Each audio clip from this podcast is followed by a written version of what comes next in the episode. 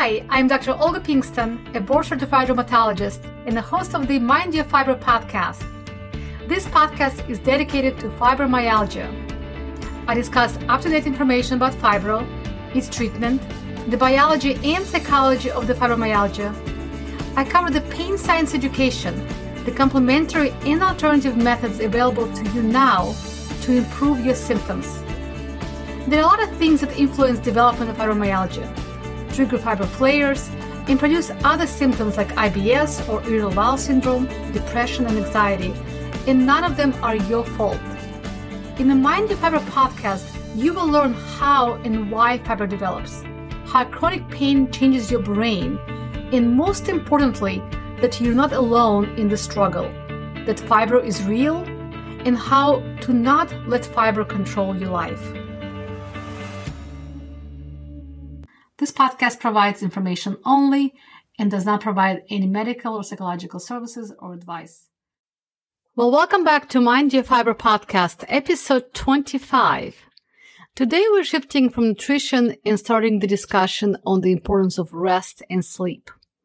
I actually think food, fatigue, and sleep are very closely related.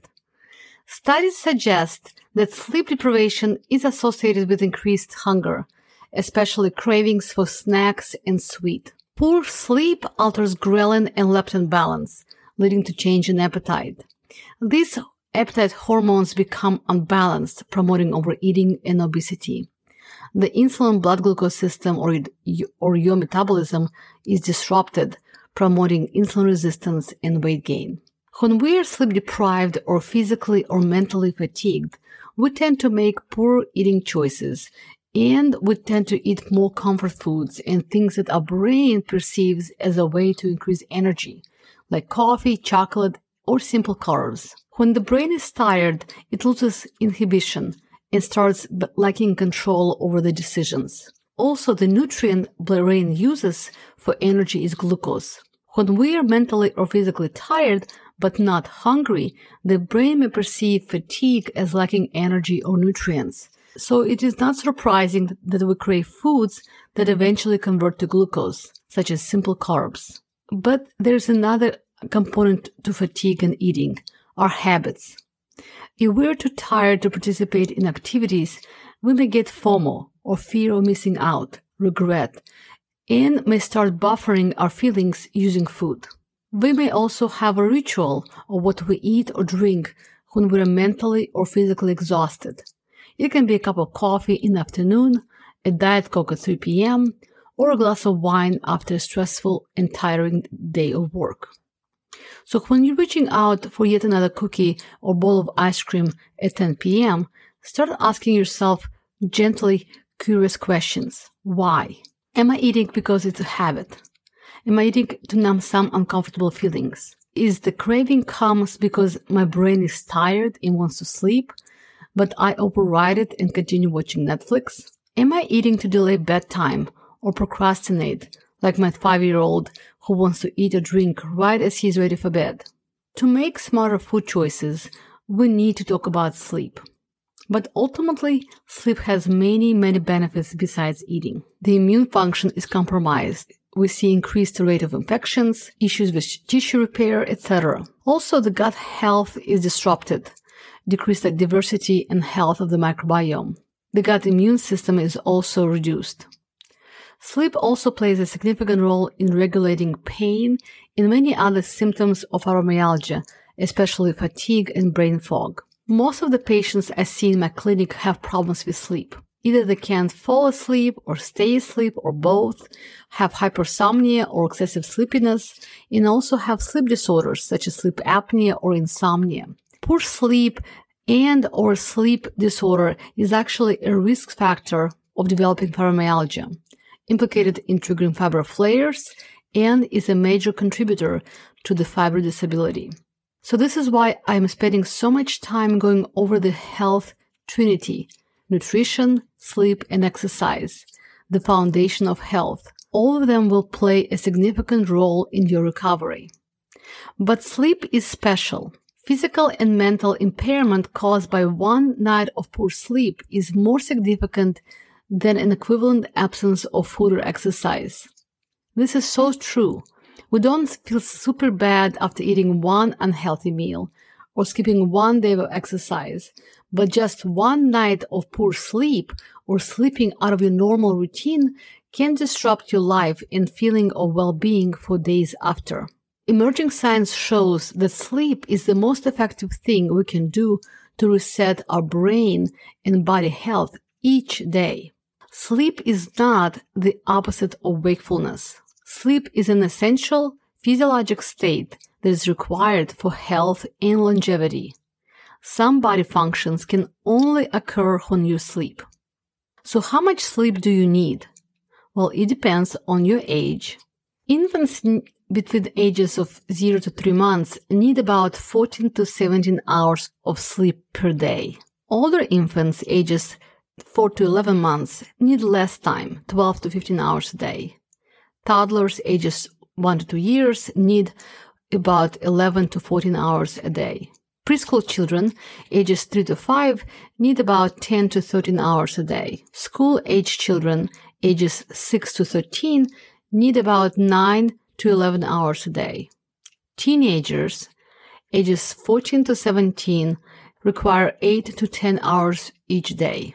While most adults need 7 to 9 hours, although some people may need less or more, so between eight, 6 to 10 hours per day. If you're an older adult, ages 65 and older, you may find yourself sleeping less, and you need about 7 to 8 hours of sleep each day. If you're a woman in, in the first trimester of pregnancy, you will need to sleep more than usual. So what makes us sleep? What influences our sleep and creates the sleep-wake cycle? Sleep is actually more complicated than passing out of exhaustion at the end of the day. If you have ever raised a baby, you know how fragile the sleep system is and how babies have an internal clock regulating their time to sleep, eat, and play. Oh boy, if that rhythm is screwed up, a baby may reverse the days and nights or become inconsolable at bedtime, and no rocking will put you to sleep. But somehow adults think that sleep is not as essential as the sleep of the baby.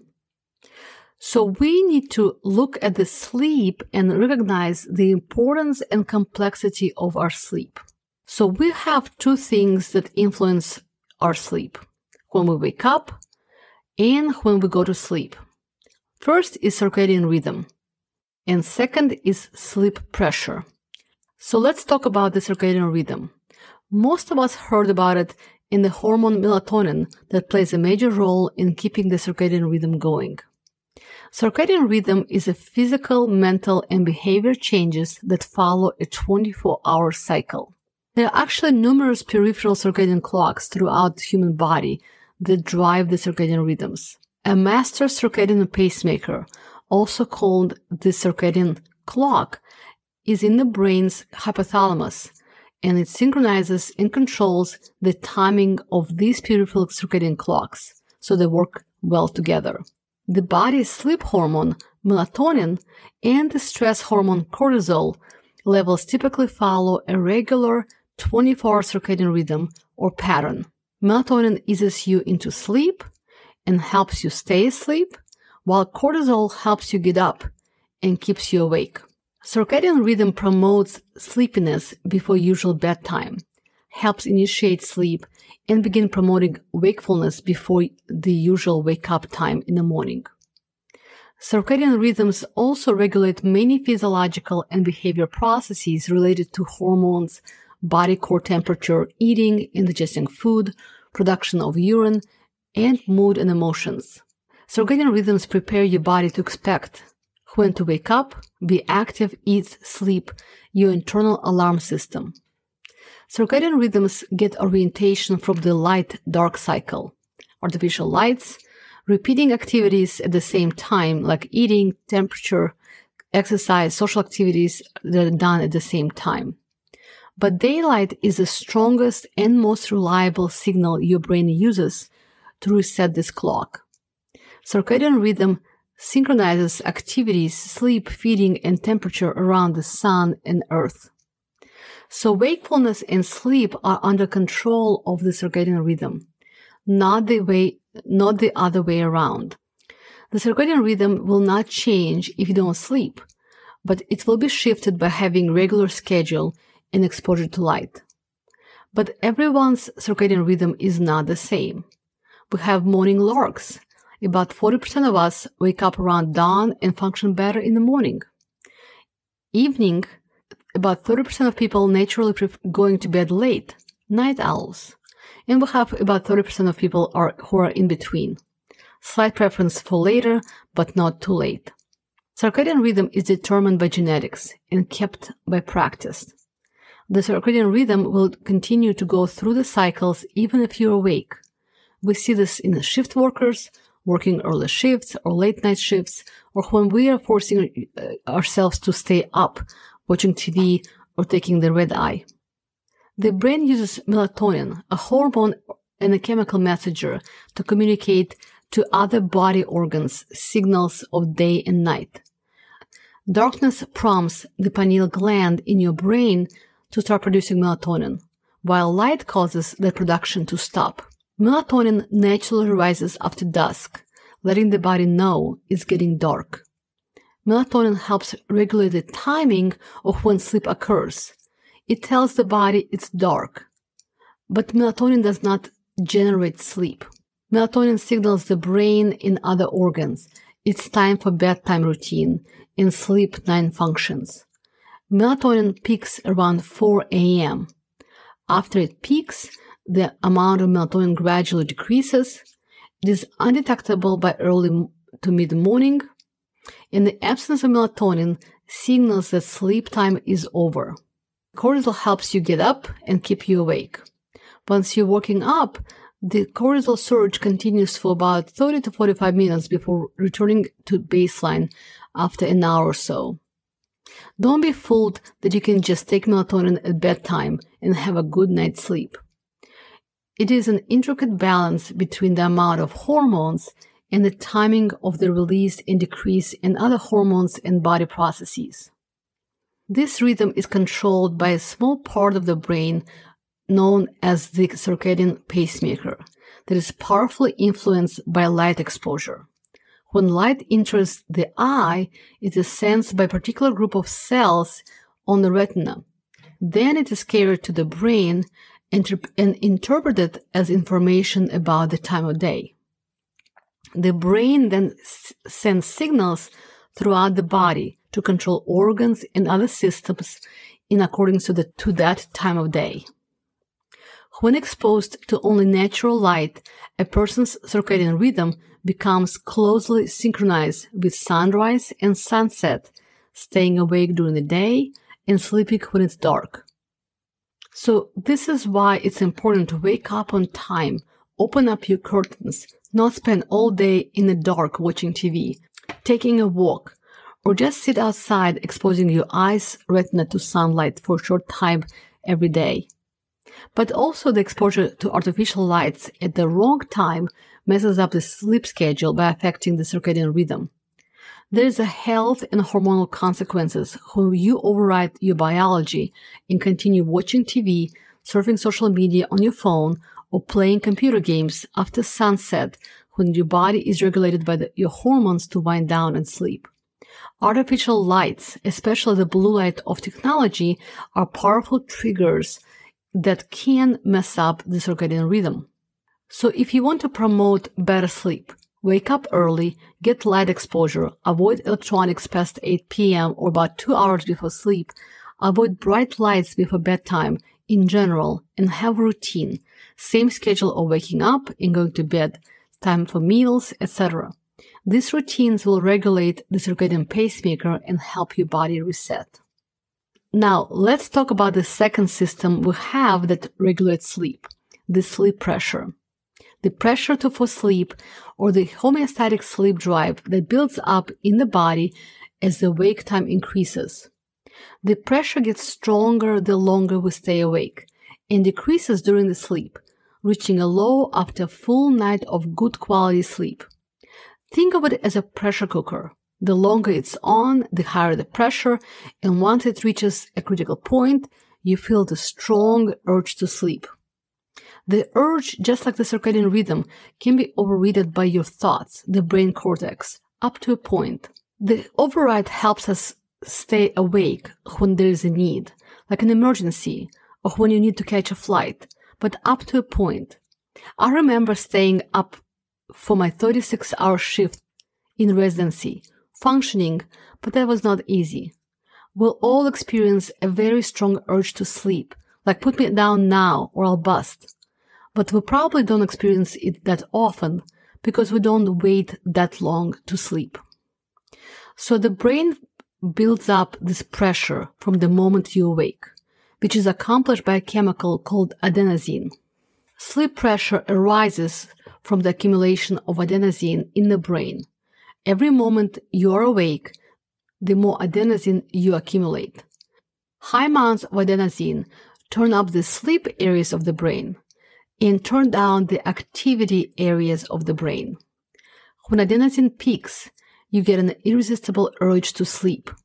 It usually happens after about 12 to 16 hours past awake time. Well, when we can't override the sleep pressure by our conscious thoughts, we can reduce it by consuming caffeine. Caffeine is an adenosine blocker. It blocks the exact chemical that builds up in the brain as you stay awake. Caffeine is a psychoactive stimulant. It attaches to the same receptor in the brain as adenosine, but does not stimulate the brain and does not make you sleepy. Caffeine tricks you into feeling more alert temporarily. Adenosine keeps accumulating even though it cannot reach receptors blocked by caffeine. The peak of caffeine is 30 minutes, but the half-life, or 50% of caffeine still present in the body, is about 5 to 7 hours. So a cup of coffee that you drank at 7.30 in the morning, add 5 hours, will be 12.30 in the afternoon. At that time, 50% of coffee is still active in your brain. Once the caffeine falls off receptor, you feel the effect of the accumulated adenosine, blocked and produced. But remember, caffeine is not just in coffee. Many foods contain caffeine in various amounts, from chocolate in energy drinks to chocolate milk you may drink before bedtime. So recognizing and adjusting the amount of caffeinated drinks and foods you eat can improve your sleep. So circadian rhythms and sleep pressure system are separate and distinct systems that do not influence each other, but that, but they are aligned. Both hormones, melatonin and cortisol, and adenosine and sleep pressure coordinate wakefulness and sleep. So if you're not having a regular sleep schedule and rely on caffeine to stay awake and don't see the sunlight, guess what? both systems are dysregulated and need to be adjusted separately. So drink coffee about 12 hours before you plan to go to sleep. Get plenty of sunlight in your eye and keep the regular sleep schedule. So the circadian rhythm and the sleep pressures regulate your wake and sleep time. But we also have the actual sleep.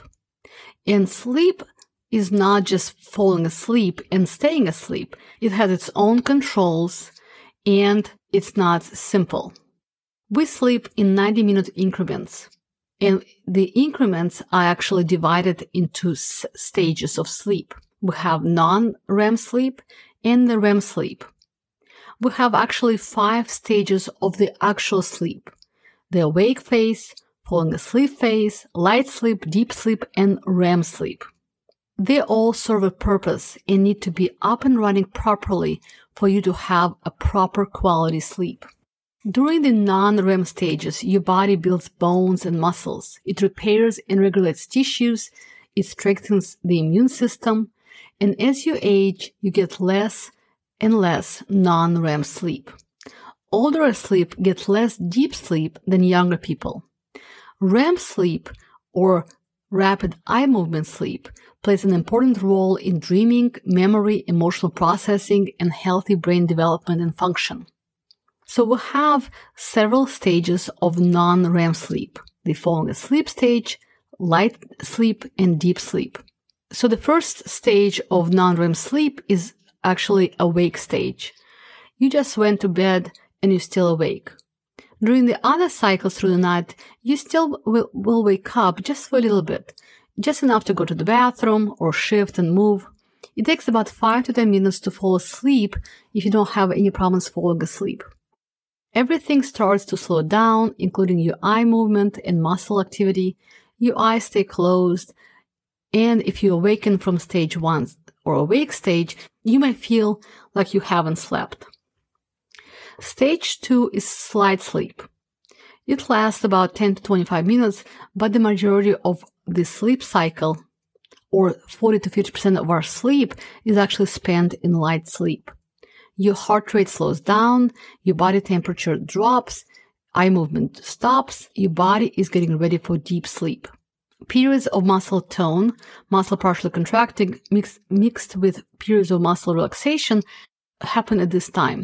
Brain waves become slower. Stage two is important for memory, learning, and motor skills. Getting sufficient light sleep is essential to meeting your overall sleep needs. Stage three is deep sleep.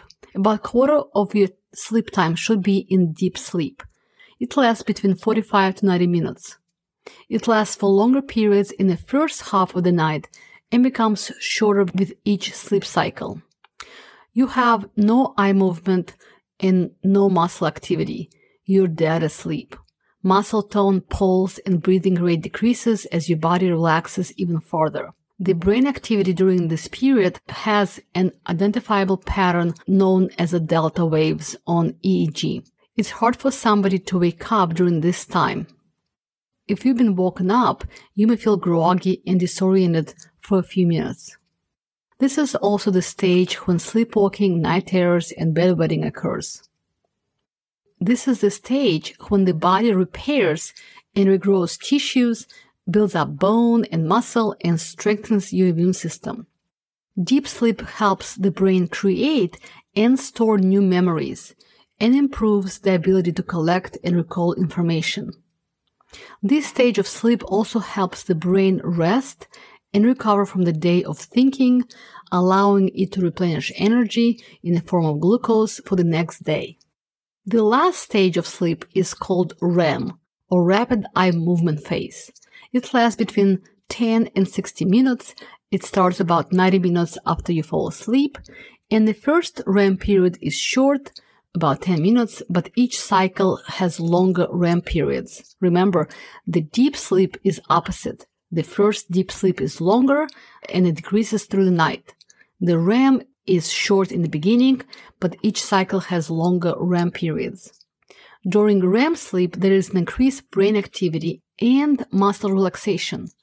The brain activity increases again, sleep is not as deep, the activity levels of your brain is similar to when you are awake. This is why REM sleep is a stage when you will have increased dreams. At the same time, major muscles that you normally control, such as arms and legs, can't move. In fact, they become temporarily paralyzed. So your brain is awake, but your body is resting. Rapid eye movement, your eyes move around rapidly in, in different directions, but they don't send any visual information to your brain. REM plays an important role in dreaming, memory, emotional processing, and healthy brain function. So we're talking about normal sleep patterns, but any of these stages of sleep can be disrupted. Some people may, may not have enough REM sleep. Some people don't get into deep sleep or don't stay in a deep sleep long enough. So the sleep study will analyze the quality of sleep. And if you have excessive fatigue or you snore or you have excessive sleepiness during the day, the sleep study and sleep analysis by a sleep specialist may help you determine what sleep disturbances are affecting your sleep. As you can tell, sleep is not only a very important part of your health, it is also a complicated one. The melatonin and circadian rhythm, the adenosine and the sleep pressure, and the non-REM and REM stages of sleep cycles all play an important role, but can easily be dysregulated by the environment, medications, or substances like caffeine, but more importantly, and probably most devastating, your free will, your ability to override the system and stay awake past your scheduled and biological bedtime.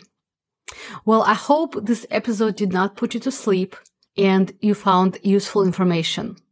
As always, thank you for listening and I will talk to you next week. Thank you for listening to this podcast. If you enjoyed today's episode, the best thing you can do is to share with someone and leave a review and rating. This helps me support more people just like you move toward better life with fibromyalgia. All you have to do is to go to the platform you're listening on, click the share button or the icon, and just send it to a friend. I so appreciate you taking your time to do so. Make sure you sign up or subscribe to this podcast so you can get the most up to date information in the new episodes. Thanks for joining me today, and I will see you next week. And don't forget to mind your fibro. Disclaimer this podcast provides information only and does not provide any medical or psychological services or advice. None of the content on this podcast prevents, cures, or treats any medical or mental condition.